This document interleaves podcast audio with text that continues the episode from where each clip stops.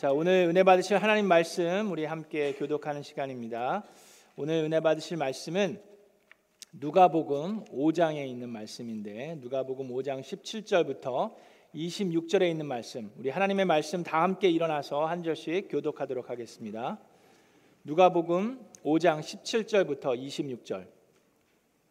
어느 날 예수께서 가르치시는데 갈릴리 및 유대의 모든 마을과 예루살렘에서 온 바리새파 사람들과 율법 교사들이 둘러 앉아 있었다. 주님의 능력이 함께 하심으로 예수께서는 병을 고치셨다. 근데 사람들이 중풍병에 걸린 사람을 침상에 눕힌 채로 데려와서는 안으로 들여서 예수 앞에 놓으려고 하였다. 그러나 무리 때문에 그를 안으로 들여놓을 길이 없어서 지붕으로 올라가서 기와를 벗겨 그 자리를 뚫고 그 병자를 침상에 누인 채 물이 한가운데로 예수 앞에 달아내렸다. 예수께서 그들의 믿음을 보시고 말씀하셨다. 이 사람아 내 죄가 용서받았다. 그래서 율법 학자들과 바리새파 사람들이 말하기를 하나님을 모독하는 말을 하다니 이 사람은 누구인가? 하나님 한 분밖에 누가 죄를 용서할 수 있는가 하면서 의아하게 생각하기 시작하였다. 예수께서는 그들의 생각을 알아채시고 말씀하셨다. 어찌하여 너희는 마음속으로 의아하게 생각하느냐 내 죄가 용서받았다 하고 말하는 것과 일어나서 걸어가거라 하고 말하는 것 가운데서 어느 쪽이 더 말하기가 쉬우냐 그러나 너희는 인자가 땅에서 죄를 용서하는 권세를 가지고 있음을 알아야 한다. 그리고 예수께서 중풍병 환자에게 말씀하셨다. 내가 너에게 말한다. 일어나서 내 침상을 치워 들고 내 집으로 가거라. 그러자 곧 그는 사람들 앞에서 일어나 자기가 누웠던 침상을 거두어 들고 하나님을 찬양하면서 집으로 갔다. 사람들은 모두 놀라서 하나님을 찬양하였으며 두려움에 차서 말하였다. 우리는 오늘 신기한 일을 보았다. 이것은 하나님의 말씀입니다. 자, 우리 주변에 있는 분과 인사하겠습니다. 반갑습니다. 잘 오셨습니다. 하늘 복 많이 받으세요.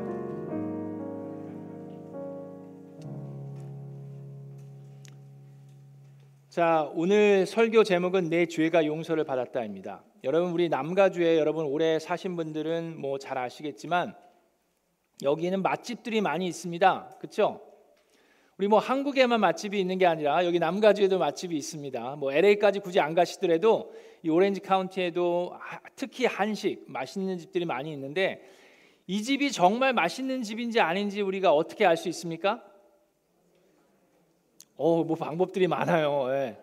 뭐 하나는 리뷰를 통해서 볼 수 있죠. 뭐 이게 전화기나 뭐 소셜 미디어 같은 데 찾아가지고 이게 별이 몇 개인가, 뭐4 and a half star인가, 뭐 다섯 스타인가, 뭐 그런 거 보면 알 수가 있습니다. 그렇죠?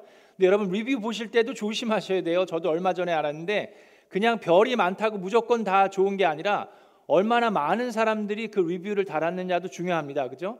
두 사람이 별 다섯 개 달아봤자 뭐 별로 뭐 의미가 없어요. 근데 한 수백 명이 리뷰를 다른 그 평균치가 네 개가 이상이면은 뭐 괜찮을 수도 있다라고 생각할 수 있습니다. 자, 그런데 그거보다 더 확실한 방법은 뭡니까? 직접 가서 먹어보는 거예요. 그죠? 식당에 갔는데 식사 시간에 식당에 갔는데 아무도 없어요. 그리고 혼자 나 혼자 딱 같이 썰렁하면은 아 이게 이게 리뷰가 꼭 믿을 게 못 되는구나. 아, 그렇게 느낄 수 있습니다. 그리고 또 아, 그냥 또 나갈라 그러니까 주인이 너무 이렇게 반갑게 맞아줘가지고 나가지도 못하고 뭐 그렇게 고민스러울 때도 있고 또 어떤 식당을 딱 갔더니 안에 사람이 꽉 찼어요. 식사 시간도 아닌데 일부러 늦게 갔든지 일찍 갔는데 사람이 꽉 차 있을 정도가 아니라 밖에까지 사람이 줄을 그냥 막 서가지고 줄이 막 저기까지 나와 있어요. 그러면 아 여기는 잘 왔구나 올 때로 왔구나라고 생각이 되지만 그때도 조금 고민하게 됩니다. 왜냐하면 이 줄을 보니까 이게 장난이 아닌 거예요. 얼마나 기다려 이거 오래 기다려야 될 것 같은데 정말 여기서 그냥 끝까지 기다리다가 먹고 갈 건지 아니면 그냥 다음에 뭐 아니면 또 다른 곳에 가든지 고민을 하게 됩니다. 그죠?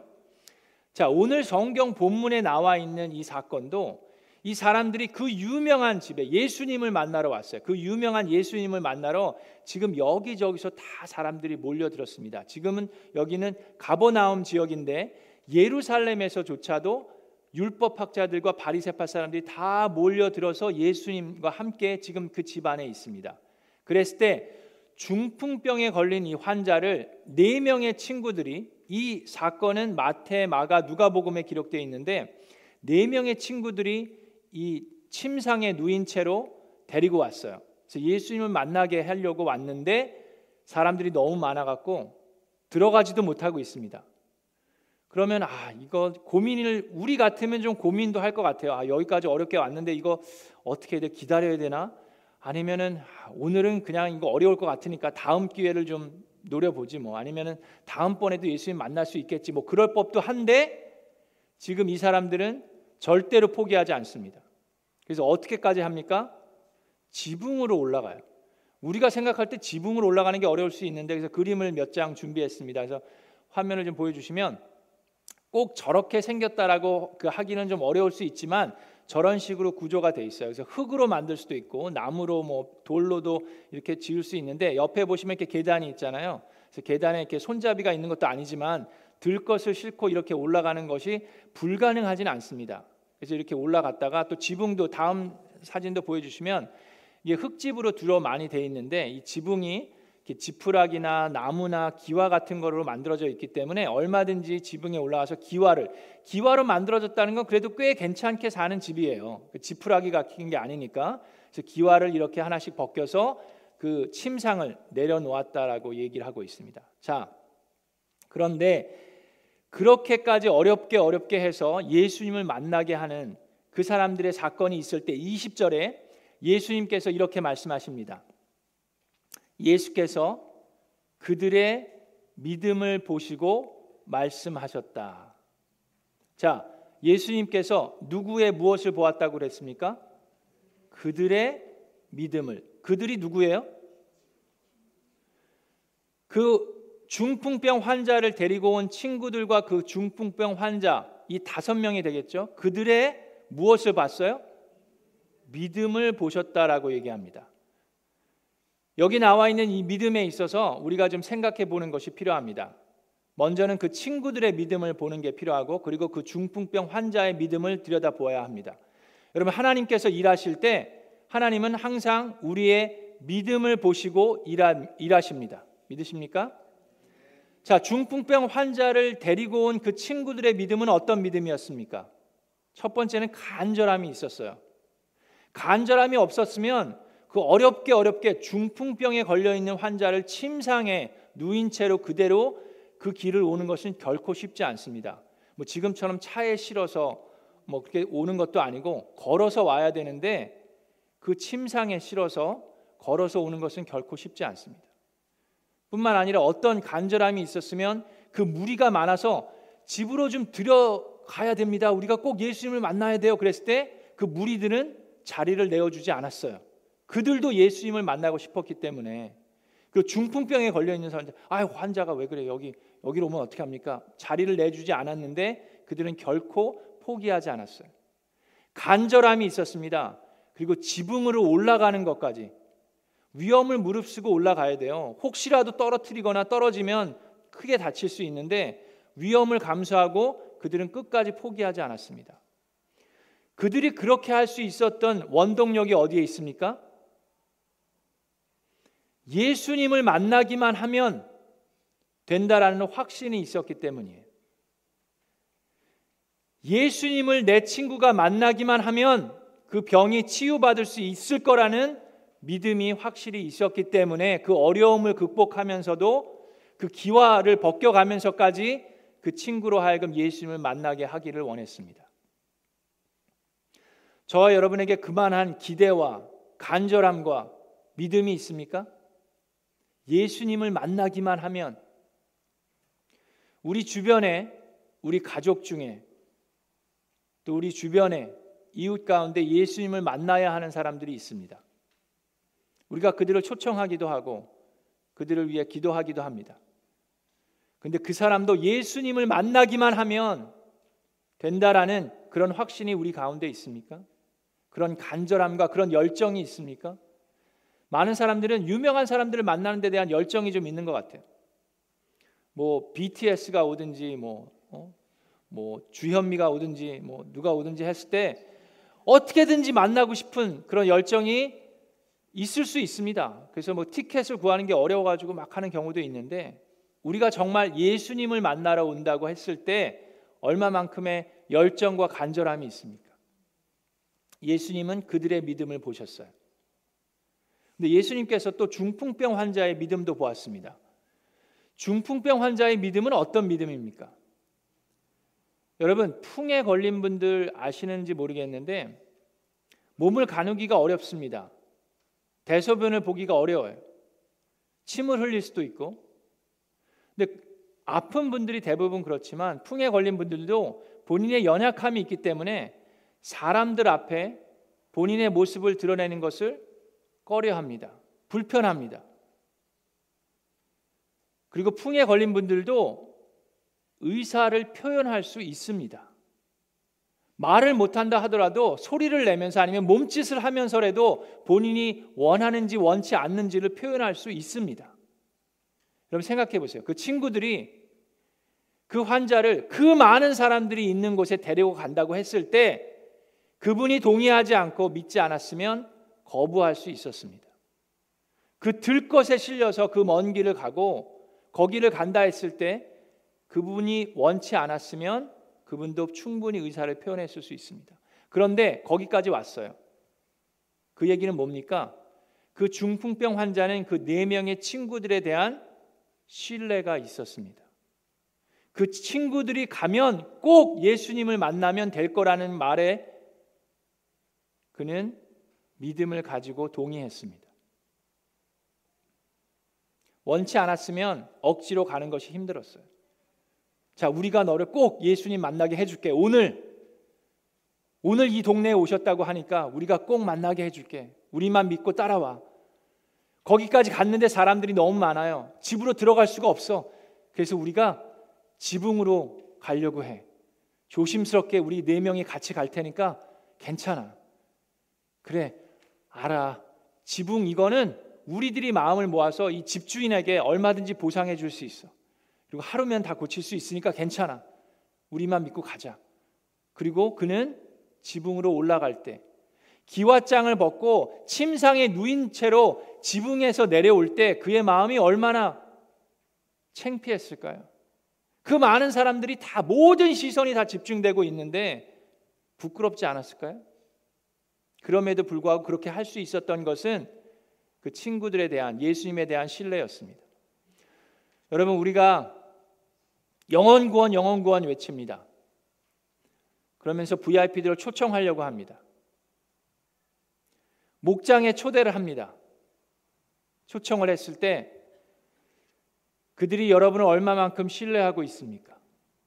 여러분들이 직장에서 함께 일하시는 분, 또 이웃에 있는 분들이 여러분들의 말과 행동을 보면서 여러분들을 정말로 신뢰하고 있습니까?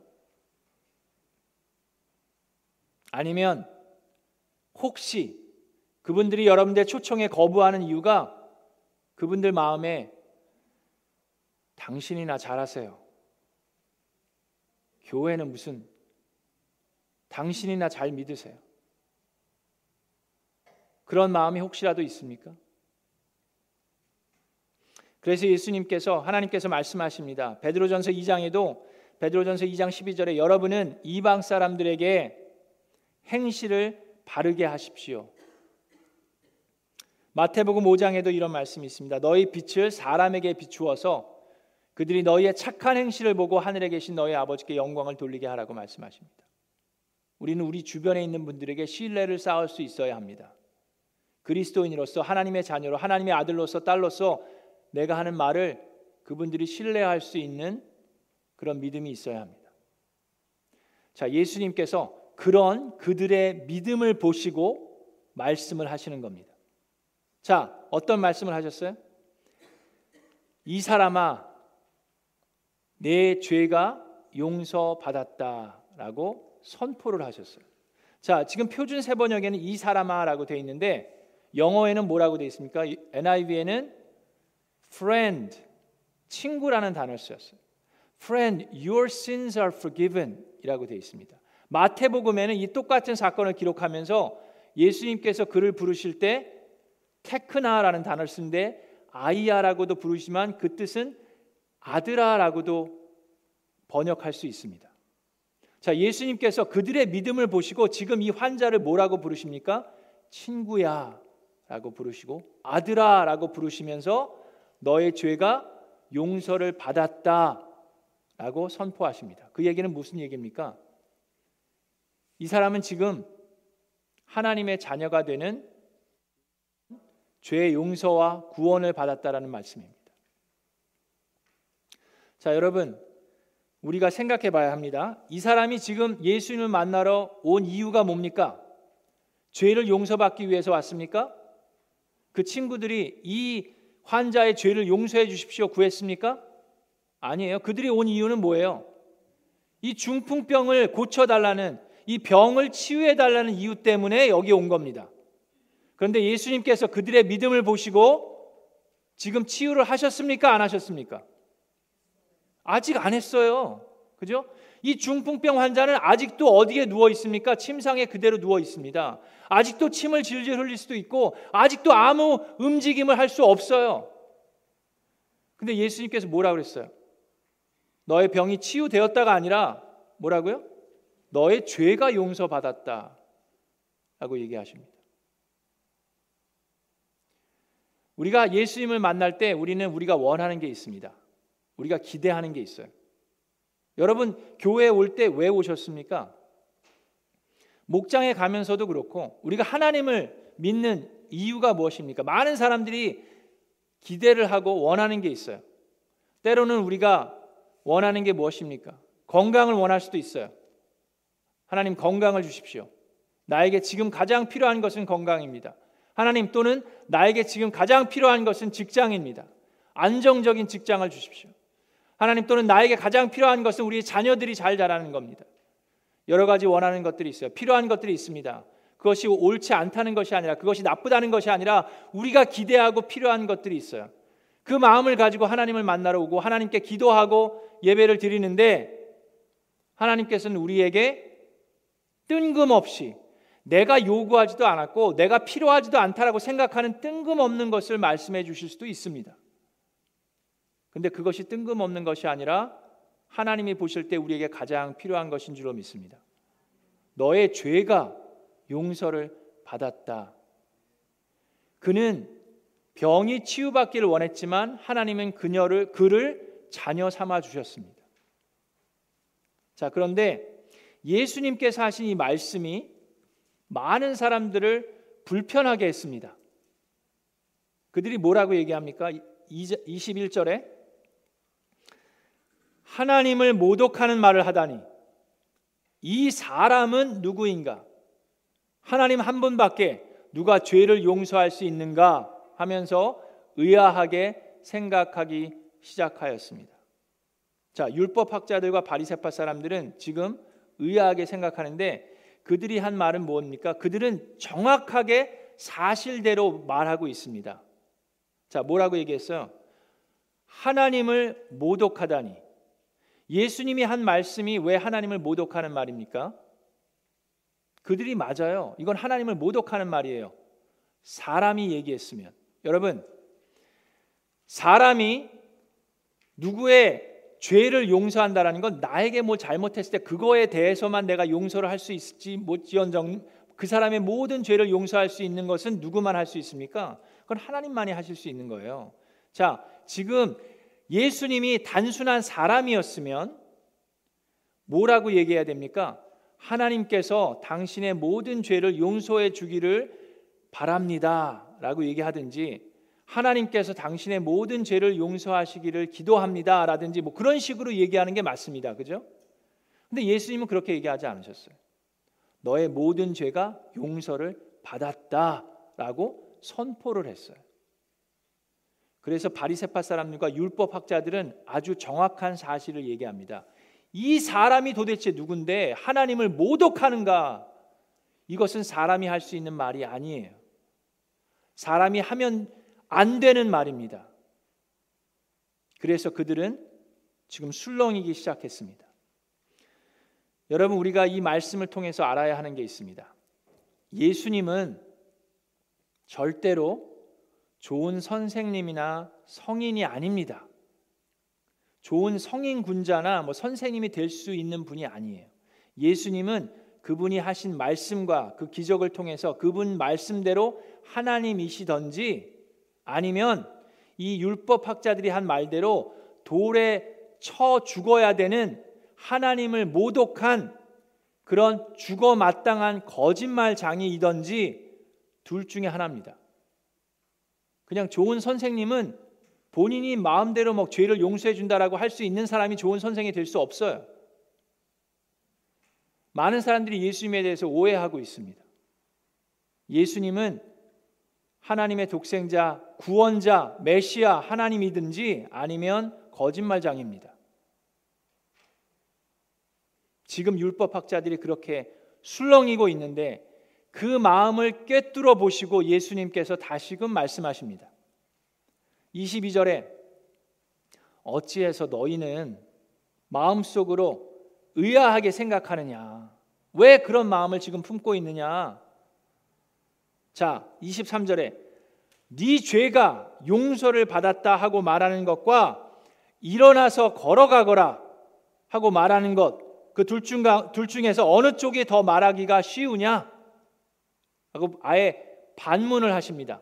자, 질문 여러분 생각해 보세요. 어느 게 더 쉽습니까? 어떤 말을 하는 게 더 쉽습니까? 네 죄가 용서를 받았다 아니면 일어나서 지금 걸어가거라. 어느 게 더 쉬워요? 죄가 용서를 받았다라고 말하는 게 더 쉽습니다. 왜 그래요? 그거는 뭐 증명할 수가 없어요. 내가 뭐 죄를 용서받았다. 뭐 알 게 뭐야? 눈에 보이지도 않는데, 그죠? 근데 중풍병 환자한테 지금 일어나 걸어라 라고 말하는 거는 아무나 말할 수 있는 게 아닙니다. 그죠? 말을 했으면 책임을 져야 될 거 아니에요. 일어나서 걸어야 되는데 걷지도 못하면서 일어나 걸어라, 일어나 걸어라, 걸어라, 걸어라. 뭐 그렇게 해봤자 아무 소용이 없어요. 어느 게 더 쉬워요? 죄를 사했다고 더, 더 쉽지. 자, 그런 마음들을 꿰뚫어 보시면서 예수님께서 말씀하십니다. 그러나 24절에 그러나 너희는 인자가 땅에서 죄를 용서하는 권세를 가지고 있음을 알아야 한다. 자, 여러분, 이 말씀이 아주 중요합니다. 예수님께서 지금 뭐라 그랬어요? 자, 그 구절 그대로 놔두세요. 24절. 예수님께서 그러나 내가 이 땅에서 중풍병도 고칠 수 있는 능력을 가지고 있음을 알아야 한다라고 얘기하지 않으셨어요. 그죠? 그죠? 병을 고칠 수 있는 능력이 나에게 있다를 보여주고 싶으신 게 아니라 뭐라고요? 내가 죄를 용서할 수 있는 권세가 나에게 있다는 것을 너희가 알아야 한다. 그래서 그 권세가 있음을 보여주기 위해서 그 다음에 뭐라고 그러십니까? 일어나 걸어라. 침상을 챙기고 집으로 걸어서 가거라. 예수님께서 기적을 표하신 이유가 무엇입니까? 그냥 이 사람이 안타까워서 이 사람의 병을 치유하신 게 아니에요. 예수님께서 지금 기적을 이루신 이유는 뭡니까? 예수님께서 하나님만이 하실 수 있는 우리의 모든 죄를 사하실 수 있는 권세가 있는 분임을 증명해 보이시는 겁니다. 예수님은 그런 분이십니다. 하나님께서 일하실 때 하나님께서 우리의 삶 가운데 기적을 표하실 때 그 기적 자체가 목적이 아닙니다. 그 기적을 통해서 저와 여러분이 예수가 그리스도임을 알고 그를 통해서 하나님의 아들과 딸이 되어 천국의 소망을 가지고 이 땅에서 하나님의 뜻을 이루며 살기를 원하시기 때문인 줄로 믿습니다. 자, 그 사건이 일어나고 있어요. 자, 그때 여러분은 안타까운 사실을 알아야 합니다. 마지막 26절을 보여주세요. 사람들은 모두 놀라서 하나님을 찬양하였으며 두려움에 차서 말을 합니다. 그 집안에 있었던 모든 사람들이 너무 놀라서 근데 그들이 뭐라고 얘기합니까? 우리는 오늘 신기한 일을 보았다. 그들이 지금 무엇에 집중하고 있습니까? 중풍병 환자가 침상을 치우고 일어나서 걸어 나가는 것을 보고 모두 놀랐습니다. 그리고 오늘 우리는 무엇을 봤어요? 신기한 기적을 이를 보았다라고 얘기합니다. 이것이 왜 안타까운 일입니까? 이 말은 무슨 말인지 아세요?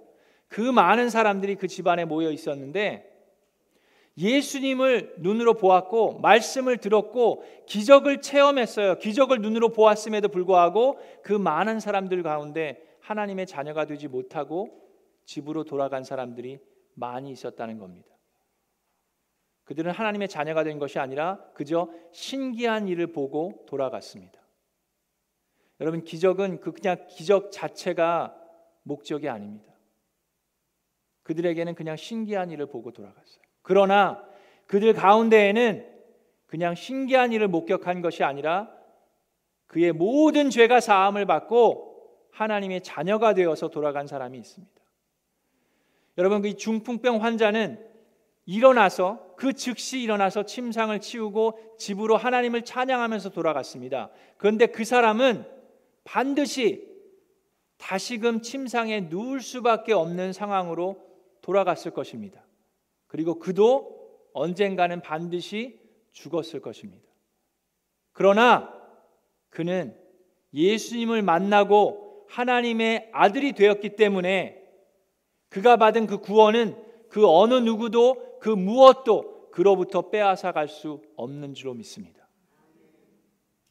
우리 사랑하는 미라클랜드 성도 여러분, 여러분 예수님을 만나기 원하십니까?